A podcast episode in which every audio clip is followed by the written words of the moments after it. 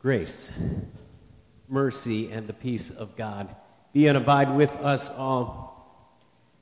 In the name of Jesus, our Savior, the one who gives us grace. Amen. His grace is enough, it's enough for us. That's something that we remember each and every Sunday, and we celebrate this gift of His grace. This weekend, we also celebrate Labor Day. And Labor Day is a, a holiday set aside to recognize that we work. For the worker, for the laborer, for the one initially who was working hard in uh, maybe a factory or something like that that was um, in need of recognition. But here we are a long time later, and it's uh, now kind of the end of summer, right? Labor Day is, you know, you don't wear white tomorrow, I guess. I don't know. I can't keep track of that, but I don't know why that's important. Um, but it was right. White after Labor Day was. I guess I don't know if that maybe it's, it's not a thing anymore.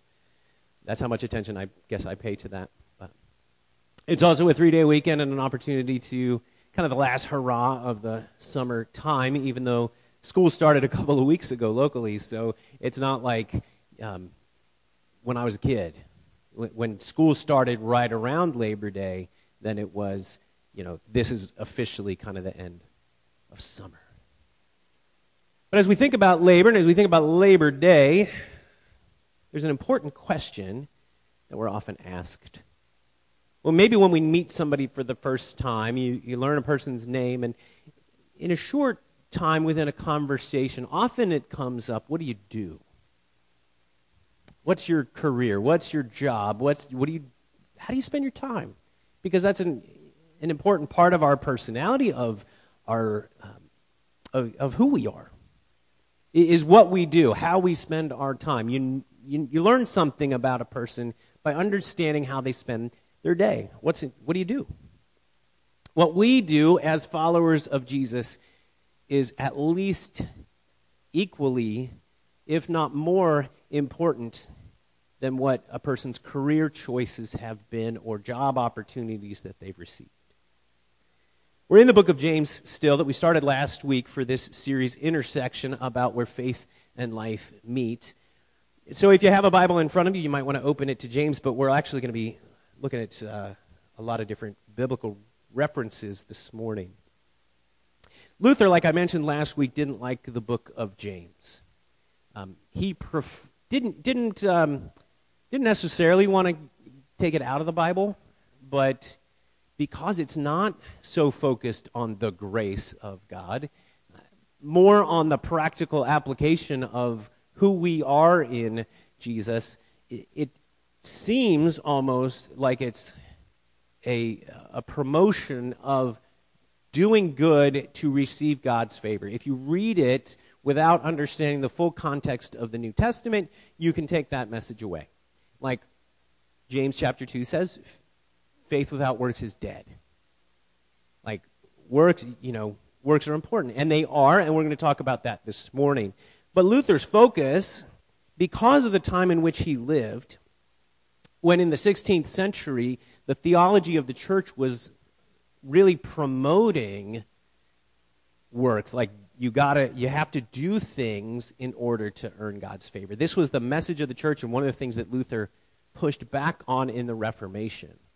That the way it worked was god gives you a little grace and then you do some works and then god gives you more grace and then you do some more good things and god gives you more grace and you progress your way up a, up the staircase up the ladder.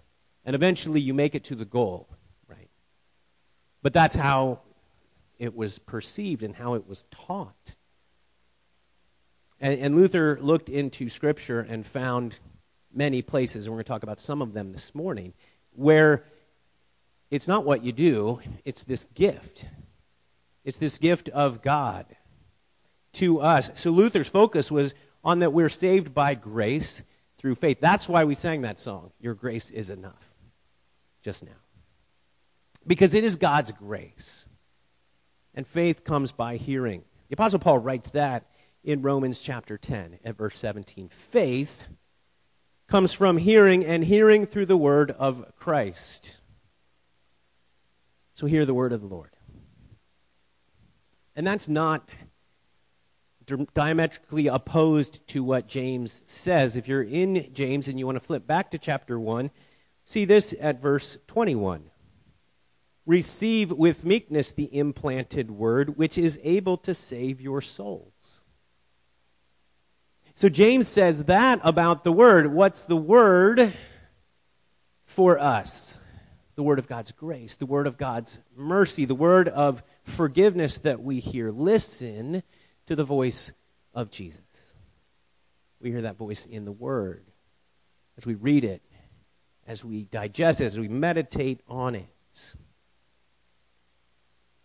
as we sing through our songs and hymns, we sing the word of the Lord. As most know, Paul is an instructor with Body and Soul, and I've been involved um, with that ministry as well for the last uh, couple years, I guess.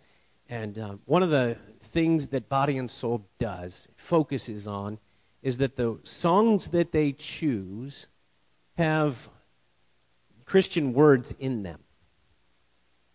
So their promotion of faith or of faithfulness or of what God has done for us. So the lyrics of the songs, and honestly, it started because a woman who was doing exercise set to music was like, there's some really good Christian music. Why can't we do it that way? So that the songs build up the soul while the exercise builds up the body. And that's where the name came from. So we hear the word of the Lord in music, in speaking, in reading. And in all of these ways, we receive that word so that we can believe what we hear. Some things sound too good to be true, right? Like if if uh, if there was a news source, like sometime you could look up the Onion, which is a satirical website, but uh, oftentimes they'll put things on there that are just completely fabricated stories that, you know, they're written like they're news. and every now and then, I'll see one that somebody posted or emailed or whatever, and like the headline is like, wow, that's awesome. And then you read some of the details and you think, wait a second. And then you get to the end and you realize, oh, wait, this is from this satirical website that does this to mess with people. right? Like if someone said the National Oceanic and uh, whatever it is, NOAA, atmospheric, yeah, that's the one, administration figured out a way to gather clouds that are um, over the Gulf and drag them to the West Coast to rain on the wildfires, right? That sounds too good to be true. You know why? Because it is. Too good to be true. That's, that's how that cliche goes, right? If it sounds too good to be true, it probably is. I've heard people leave out the probably. If it sounds too good to be true, it is. Too good to be true. Max saw an advertisement for a car on a social media site um, sometime in the last week. And it sounded too good to be true. But he, you know, responded, clicked on something, emailed. I don't know exactly what he did, but he got a response back that he forwarded to me. And he said, Dad, does this look suspicious to you?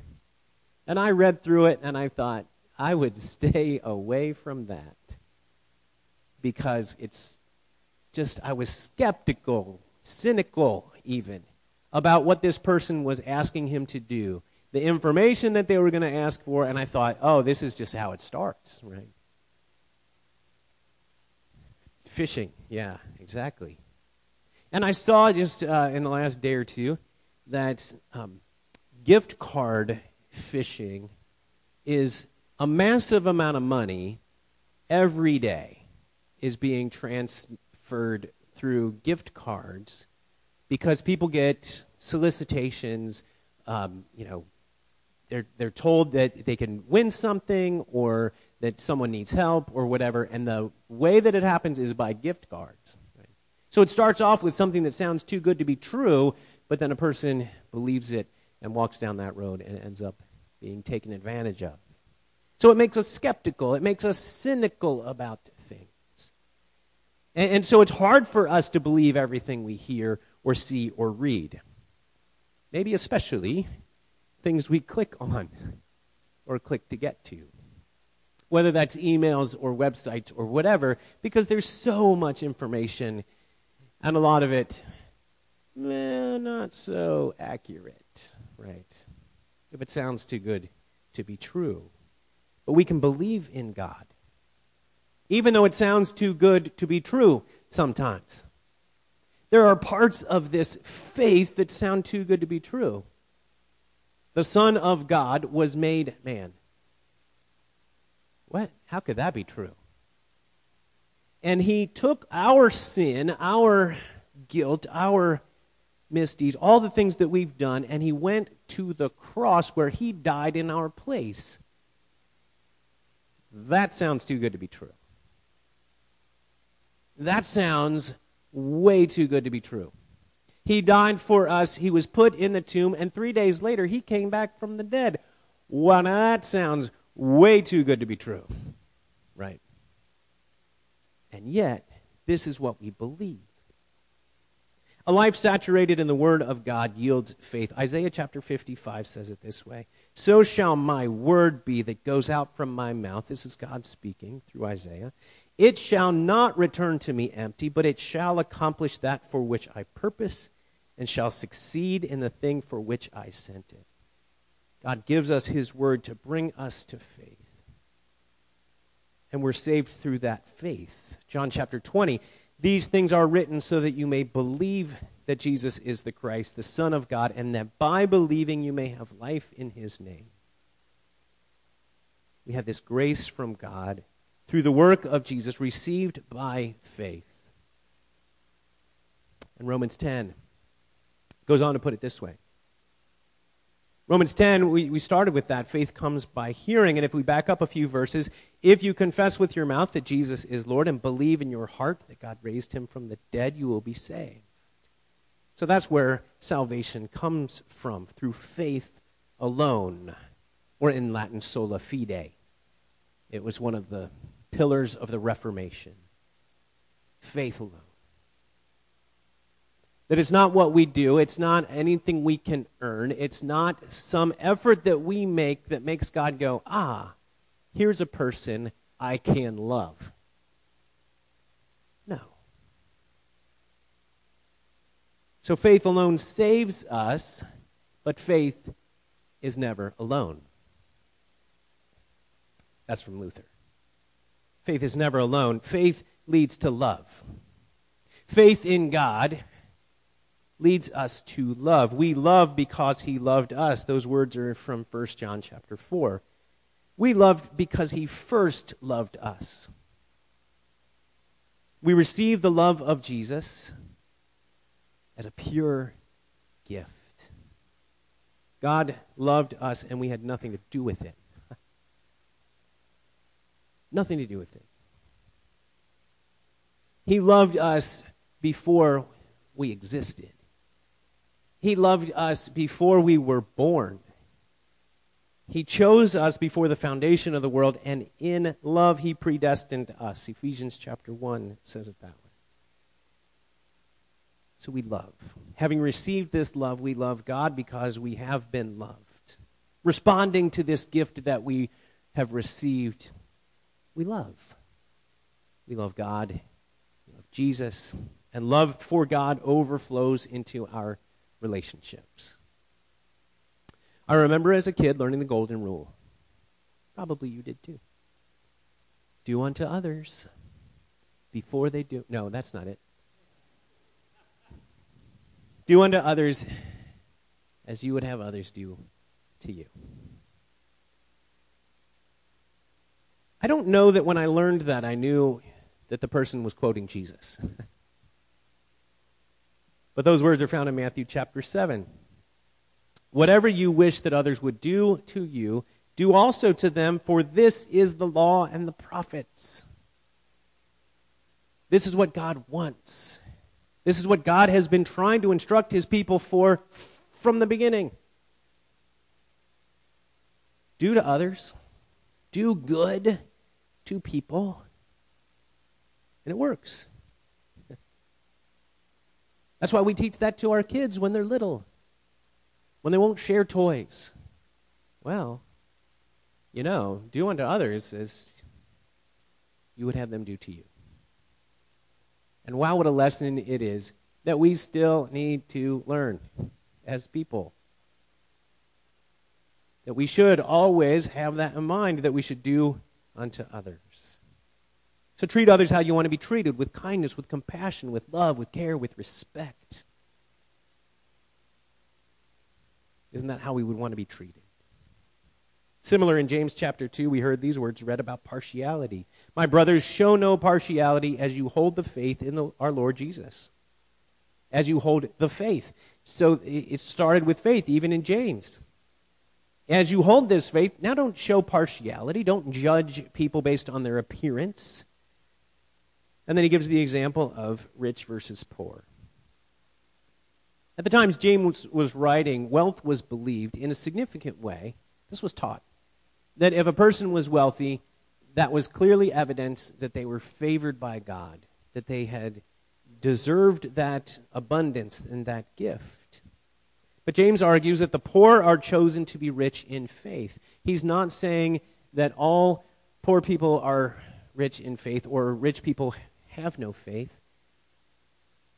But he's leveling the playing field in terms of who's got faith. And so it's not the rich person who has the favor of God and the poor pe- person who's being punished by God. He's kind of putting everybody together and saying if we choose and favor and acknowledge and make the best seat available for the rich person, then we're doing it wrong. Because we should treat people the same. And then James quotes Jesus love your neighbor as yourself. And he means by that, love every neighbor. What the whole chapter really is saying is put the word into practice. Put the word into practice. James chapter 1, and we started there, which is this is a, a little piece of chapter 1 that we didn't get to last week, and the, the way the readings are set up, it jumps over that. But at verse 22, he says this Be doers of the word and not hearers only, deceiving yourselves. Be doers of the word. Bear the fruit of faith, in other words. Matthew chapter 7, this is um, words of Jesus. Every healthy tree bears good fruit, but the diseased tree bears bad fruit. A healthy tree cannot bear bad fruit, nor can a diseased tree bear good fruit. When I was growing up, there was I lived on a property with an apple orchard. So probably it looked similar to what Milpitas used to look like. And you can still find some orchards around. And we had apple trees, and they a lot of them had been planted by my grandpa and my great uncle, and um, they were big old trees, spaced appropriately at the right distances for the pollination and the things that had to happen. And and so we would, you know, run the, the big mower down between them. Mostly my dad did that because I was a little kid and I wasn't going to run that. But we would cut that. We would work to cut under the trees and cultivate them and things like that. Well, when my dad was young, especially his uncle, did that a lot. Like spent a lot of time in the orchard and took care of the trees, and and um, it was a great orchard. But my dad, because of what he did and his career didn't have as much time as my uncle had, my great uncle. Um, and so the orchard had other things start to grow. Other volunteers, right, that come up from seed that the birds plant or however they get there. And so trees would start to grow up in, like underneath the tree and grow up into the apple tree. And there were times when those volunteers would start to take over. The volunteers didn't have any fruit. They sprung up wild, and there was no crop. The bad trees. So then we would get to those trees and with a chainsaw kind of crawl under and cut the bad tree down and pile up all the stuff that didn't belong in the orchard. And then sometime in the late fall or the winter, it was, it was nice to do in the winter, we would light that pile on fire and burn all those bad trees. So I've lived those words that Jesus talks about, these bad trees that don't bear good fruit, and the good trees that bear fruit, and the trees that are bearing fruit stay in the orchard and continue to bear, and get pruned and continue to bear. And the Bible puts that kind of agricultural metaphor onto our expression of faith a lot of times. Bear good fruit. Do the things God calls you to do. James says that faith without works is dead. A cliche for us is actions speak louder than words. Yesterday, I was over at Milpitas High School because um, a couple years ago we built a prop for the marching band. And as marching band season is underway now and they're working toward competitions, what we're going to do is take, the, take that big prop and break it down into its component parts and then build it into something else. Use that same material to build new stuff. A couple of weeks ago, we had a, a meeting, a get together with a few of us to kind of rough out the concept. This is what we're trying to create. And so we talked about it, and we even, you know, made a few kind of preliminary sketches. And we set up that yesterday would be the day that we would start to reclaim the old pieces. Well, yesterday morning, I didn't really feel like doing it. Woke up in the morning and thought, I, I don't want to do this. It's going to be hot today. What is, what accomplishes the goal? Now, we do have to talk about it, and we do have to get the ideas and the thoughts and the concepts together.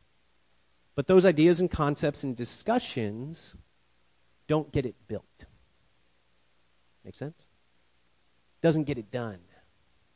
God calls us to action. God calls us to get things done, not just to gather and talk about the ideas and the concepts, but to take action. It's where the rubber meets the road, it's where faith meets life. This is the intersection. In other words, as James says in chapter 2, a little further down, don't say be warm and well fed and not help meet a person's needs. That's a paraphrase of what he says there. So, when all is said and done, let's make sure more was done than said. Or, as Nike likes to say, just do it. do it. Because good works are evidence of a believing heart. Verse 18 Someone will say, You have faith and I have works. Show me your work apart from faith sorry, show me your faith apart from your works, and I will show you my faith by my works. James is saying you can't have faith apart from works. If you have faith, you're going to do it. Similar to Jesus, that the good tree bears good fruit. What do people see? What's the evidence? Paul writes in Ephesians chapter 2, we, I shared the words about by grace you're saved through faith. That's verses 8 and 9. In verse 10, he says, We're God's workmanship, created in Christ Jesus to, go, to do good works which God prepared in advance for us to do. So Paul wrote about doing. And James writes about doing. Luther liked Paul better, but James has a point. we should do it. The works of faith. What does it look like? For each of us, it may look a little bit different. Because God calls us to different things, God gives us different opportunities, different skill sets, different relationships in which we operate, different neighborhoods in which we live. But for all of us, it probably looks like love, compassion, kindness, generosity, care for people, especially those who are lonely or hurting or marginalized. There's a lot of things that we can do that have a lot in common. And maybe it all comes back to love your neighbor as yourself.